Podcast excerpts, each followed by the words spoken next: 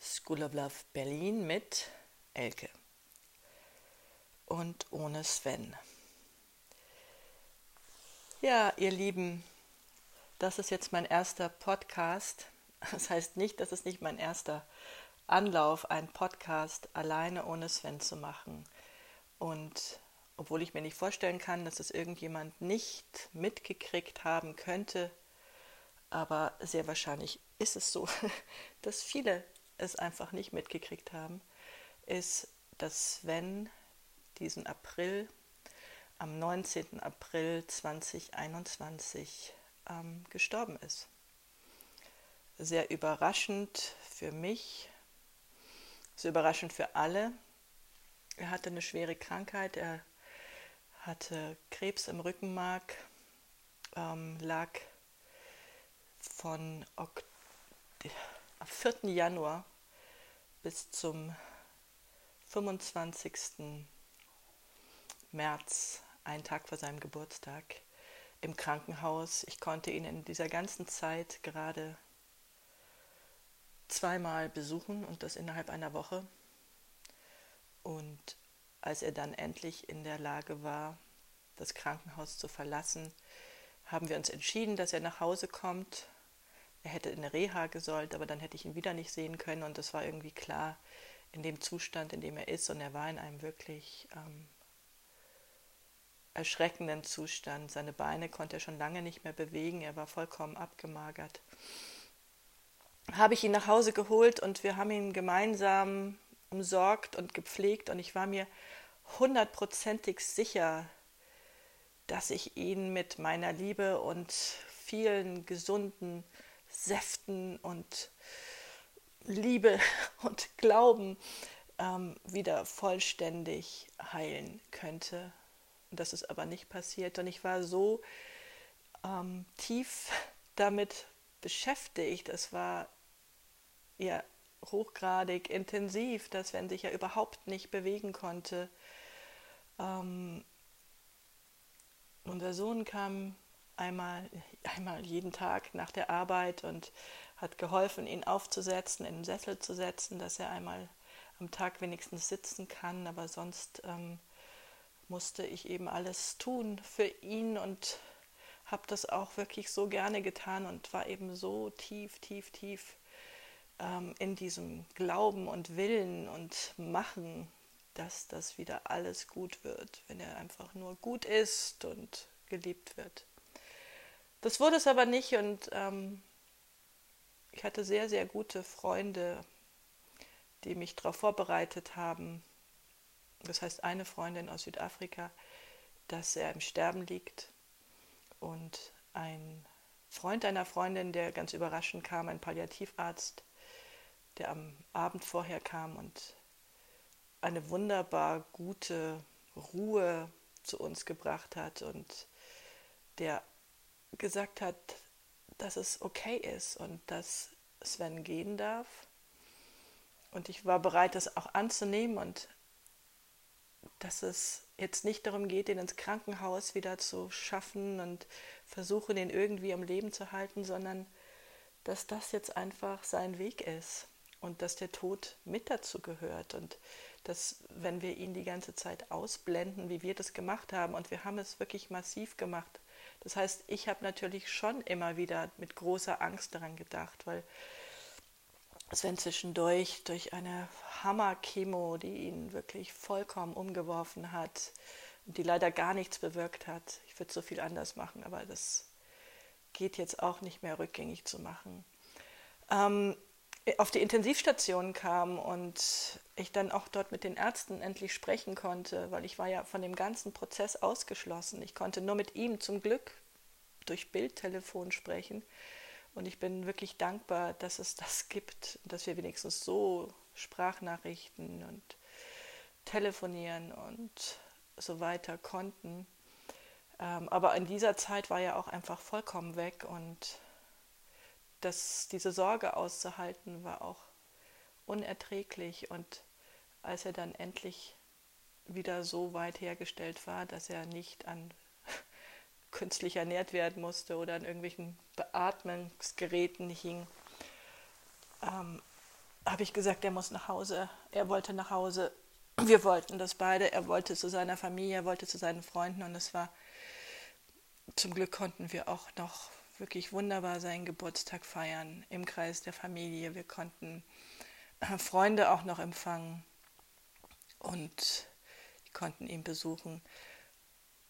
Und in all dem haben wir nicht darüber gesprochen, dass Sven sterben könnte. Und ich habe mir natürlich schon Gedanken darüber gemacht und ich war ja in ständiger Sorge, weil auf der Intensivstation hätte es jeden Tag sein können, dass er stirbt. Und ich habe ihn noch einmal gefragt, was ist, glaubst du nicht, dass du stirbst? Und er hat gesagt, nein, ich glaube nicht, dass ich werde das überleben. Ich werde nicht sterben, hat er gesagt, ja. Und so konnten wir auch nicht mal darüber reden. Er hatte dann so einen Pilz im Mund bekommen und konnte auch gar nicht mehr sprechen die letzten Tage und wir konnten auch darüber nicht mehr sprechen. Und dieser wunderbare Palliativarzt, der am Abend zuvor gekommen war, hatte zu mir gesagt, es gibt jetzt nur noch 3 Worte, das sind Danke und gute Reise. Und als er gegangen war, habe ich mich zu Sven gelegt und habe ihm gedankt und habe ihm wirklich lange und ausführlich für alles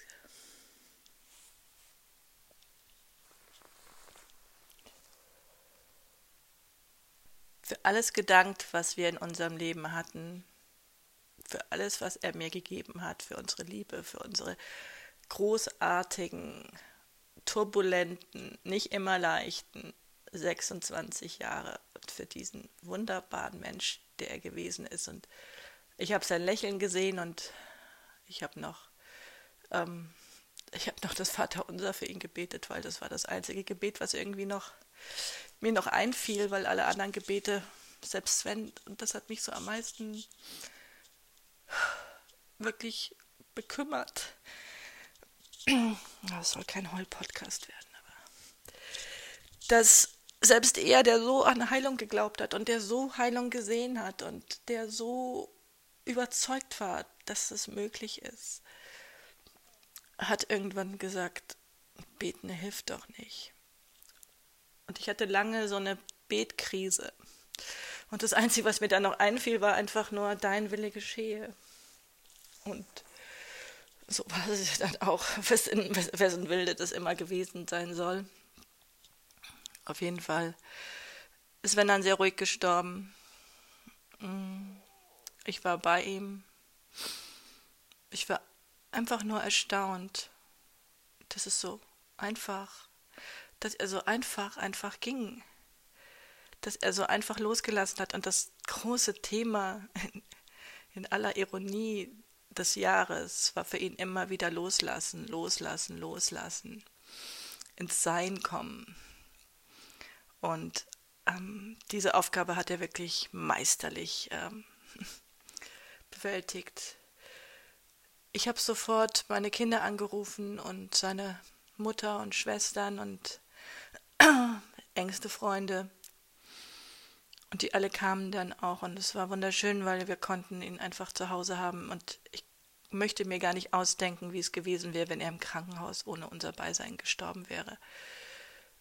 Und so bin ich auch unendlich dankbar für so viel Schreckliches, wie es war, dass wir diese Zeit zusammen noch hatten, diese 3 Wochen, die wir noch zusammen hatten. Die Zeit, die wir als Familie um das Bett sitzen konnten und ihn betrauern konnten und einfach ihn in unserer Mitte haben konnten. Und das Allererstaunlichste war, dass so nach 1-2 Stunden, nachdem er seinen letzten Atemzug getan hat, haben wir bemerkt, dass er ein Lächeln auf den Lippen hat. Und da ich ja dabei war, als er in dem Moment, als er aufgehört hat zu atmen, weiß ich, dass er da nicht gelächelt hat. Und ich habe noch zum Glück, und das ist auch wieder so ein Glück, war noch eine Frau bei mir, die mir von einem Hospiz, die mir geholfen hatte, Palliativärzte zu finden, die mich dann oder uns begleiten und betreuen. was übrigens unmöglich war. Wir haben niemanden gefunden. Sie hat den ganzen Vormittag telefoniert, während ich bei Sven war. Und auch so ein Glück, dass ich in dem Moment nicht alleine war, dass da jemand dabei war, der auch Erfahrung hatte mit solchen Situationen, mit dem Sterben. Und Sven hatte dieses Lächeln und es war so ein fast freches Lächeln und es war so ein Lächeln wie, ha, so ist es. Es war so ein bisschen erstauntes und so ein bisschen cheeky, so als wäre er dem Tod von der Schippe gesprungen. Ich bin doch gar nicht gestorben. Oder das ist der Weg. Und das ist der Weg, den das für mich genommen hat. Und dieses Lächeln, ich habe das auf Fotos gemacht, natürlich. Das schaue ich mir auch immer wieder an. Nee, schaue ich mir nicht immer wieder an. Das habe ich mir anfangs. Jetzt schaue ich es nicht mehr an. Entschieden nein. Aber ich habe es mir damals angeguckt, weil es mich so getröstet hat. Es sieht natürlich super tot aus, aber dieses Lächeln, das war für uns alle wirklich so erlösend und darüber haben wir uns so gefreut. Und wir haben ihn so gesehen in diesem Lächeln. Er war so lebendig in diesem Moment. Und das war großartig.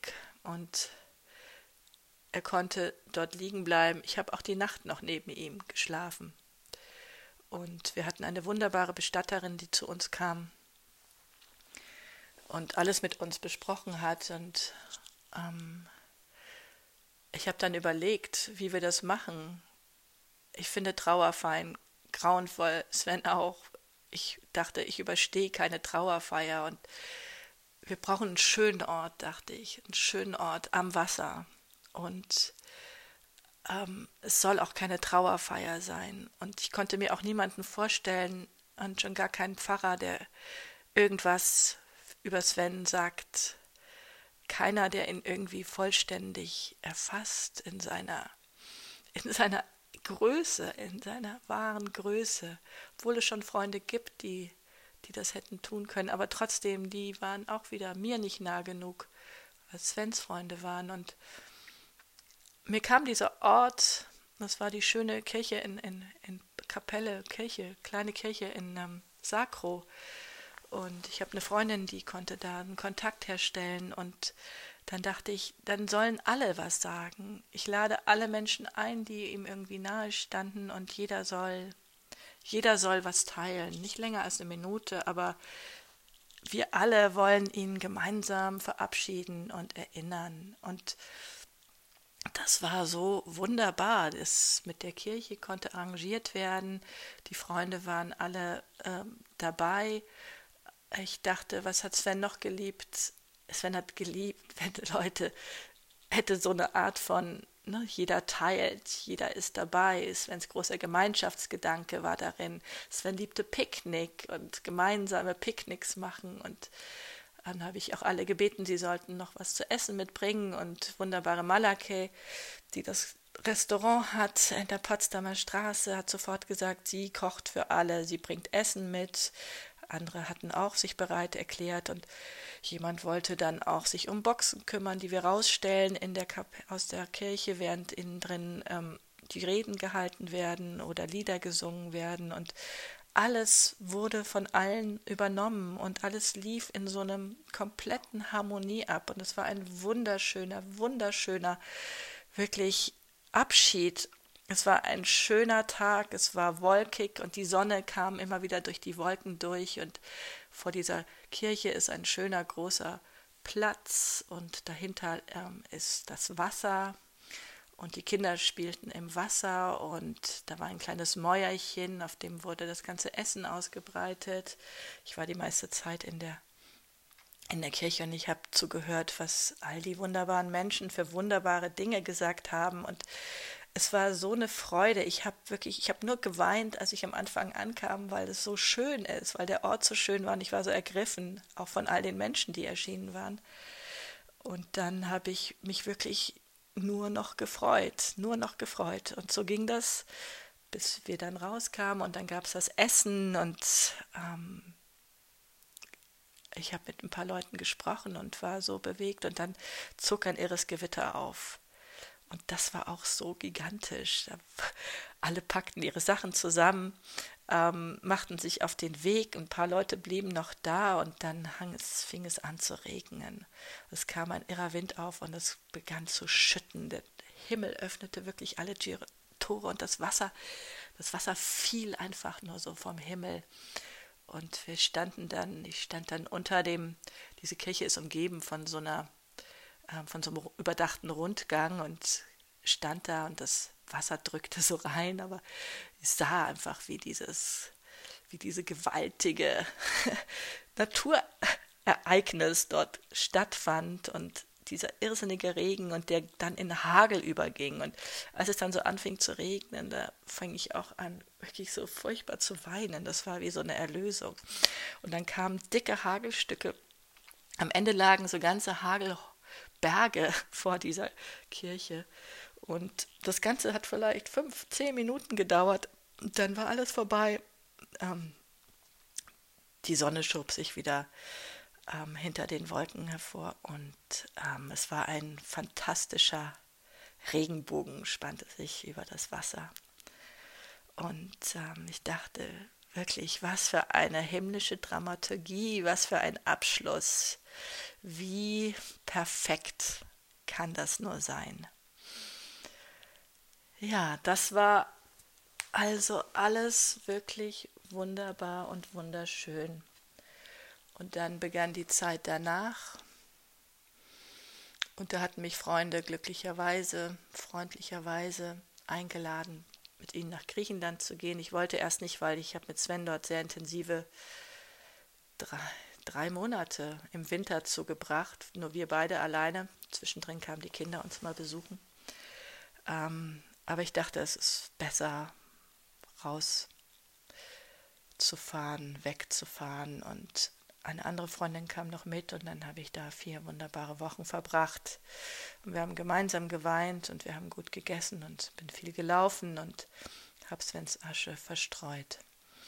Und kam dann wieder zurück und hatte so Heimweh und habe gemerkt, so ich brauche meine Kinder auch in der Nähe.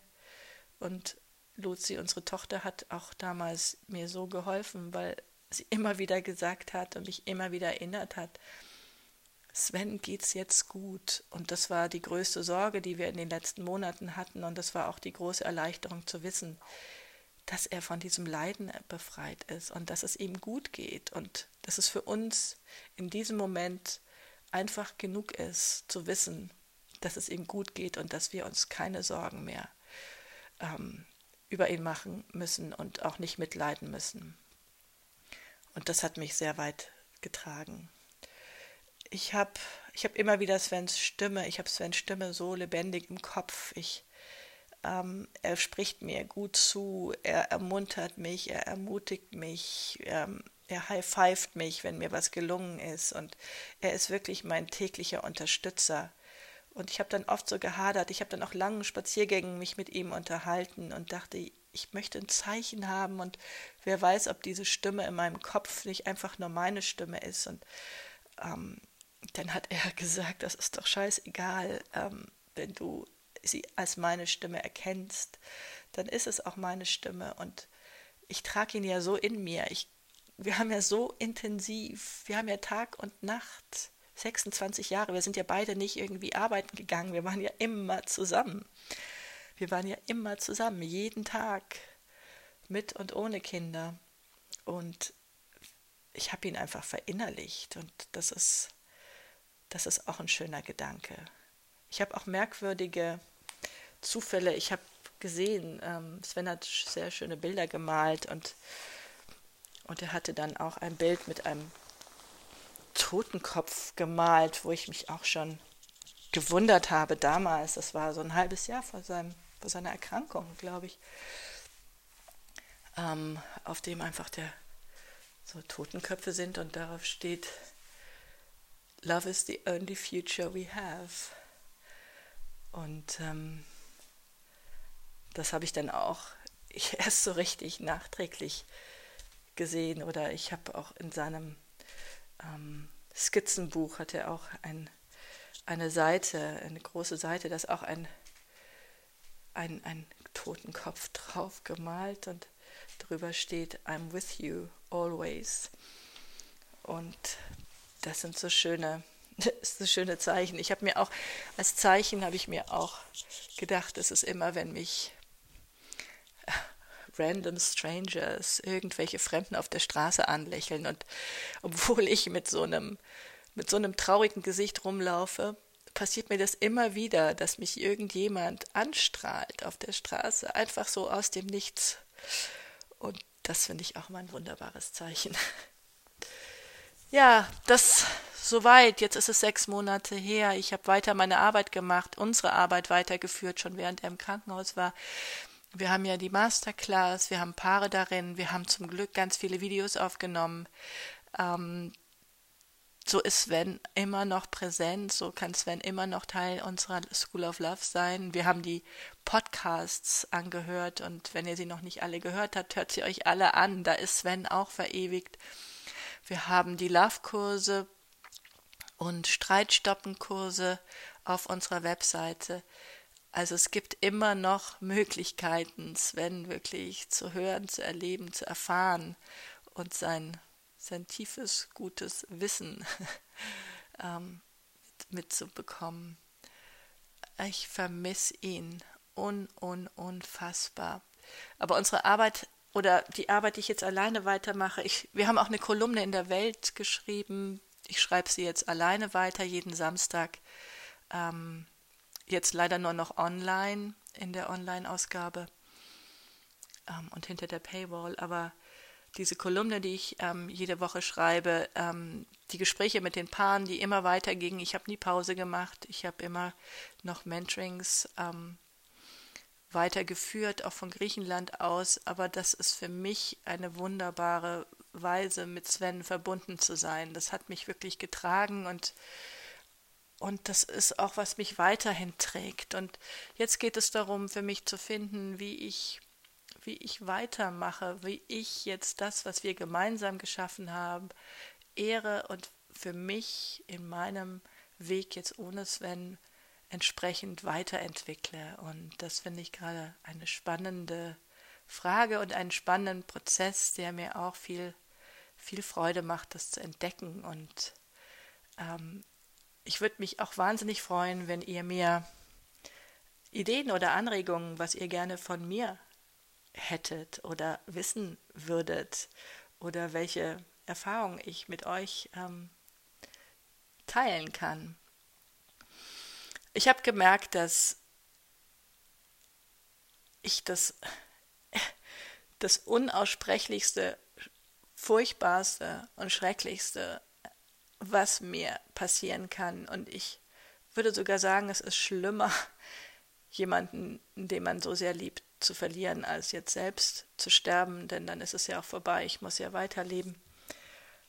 Und ich bin erstaunt, wie es mir gelungen ist, das so weiterzuleben, und wie alltäglich das ist und wie erschreckend alltäglich das Leben weitergeht. Ich konnte anfangs die guten Tage gar nicht, die schönen Sonnentage überhaupt nicht ertragen. Das waren für mich die allerschlimmsten. Es war wie ein Hohn. Ich war froh über jeden regnerischen, kalten Tag. Wenn alle sich über das Wetter beschwert haben, dachte ich, ja, es ist angemessen, es ist angemessen. Es ist ein Hohn, wenn jetzt die Sonne scheint, nachdem das Unfassbare passiert ist. Aber ich habe gemerkt, ich kann das, und ich habe da eine Ruhe und eine Stärke oft darin, die mir wirklich übernatürlich erscheint. Und ich hatte wunderbare Freunde auch in Südafrika, die mich ganz schön gut begleitet haben und auch viel für mich gebetet haben. Und ich fühlte mich da auch wirklich getragen. Und jetzt komme ich immer wieder in so tiefe Trauertäler, die von kleinen Dingen getriggert werden, oft die so Alltagsüberforderungen oft sind. Aber ich komme da auch wieder raus, und ich weiß es, und ich weiß, dass die Tiefe der Trauer einfach auch daher rührt, dass es so eine tiefe Liebe zwischen uns gab und dass diese Liebe immer noch da ist. Und dass das, was wir zusammen hatten, uns niemand stehlen kann. und niemand nehmen kann und dass es für immer da ist und dass nur Svens Körper, Svens physische Präsenz nicht da ist. Aber alles andere ist immer noch da und mit Freunden und mit Familie mich zu verbinden und Sven darin auch lebendig werden zu lassen in unserer gemeinsamen Liebe für ihn, ist wirklich schön. Es gibt immer noch genug schöne und auch glückliche Momente, auch in der Trauer, wenn ich die Liebe als Wurzel von allem sehe. Ich weiß nicht, wie ich das ausdrücken soll, aber es kommt von etwas Guten, diese Trauer, und das ist auch tröstlich. Vermissen tue ich ihn trotzdem schrecklich. So, das war's und ich hoffe, ich werde diesen Podcast jetzt auch wirklich mal hochladen und das war die School of Love mit Elke, ohne Sven. Alles Gute für euch.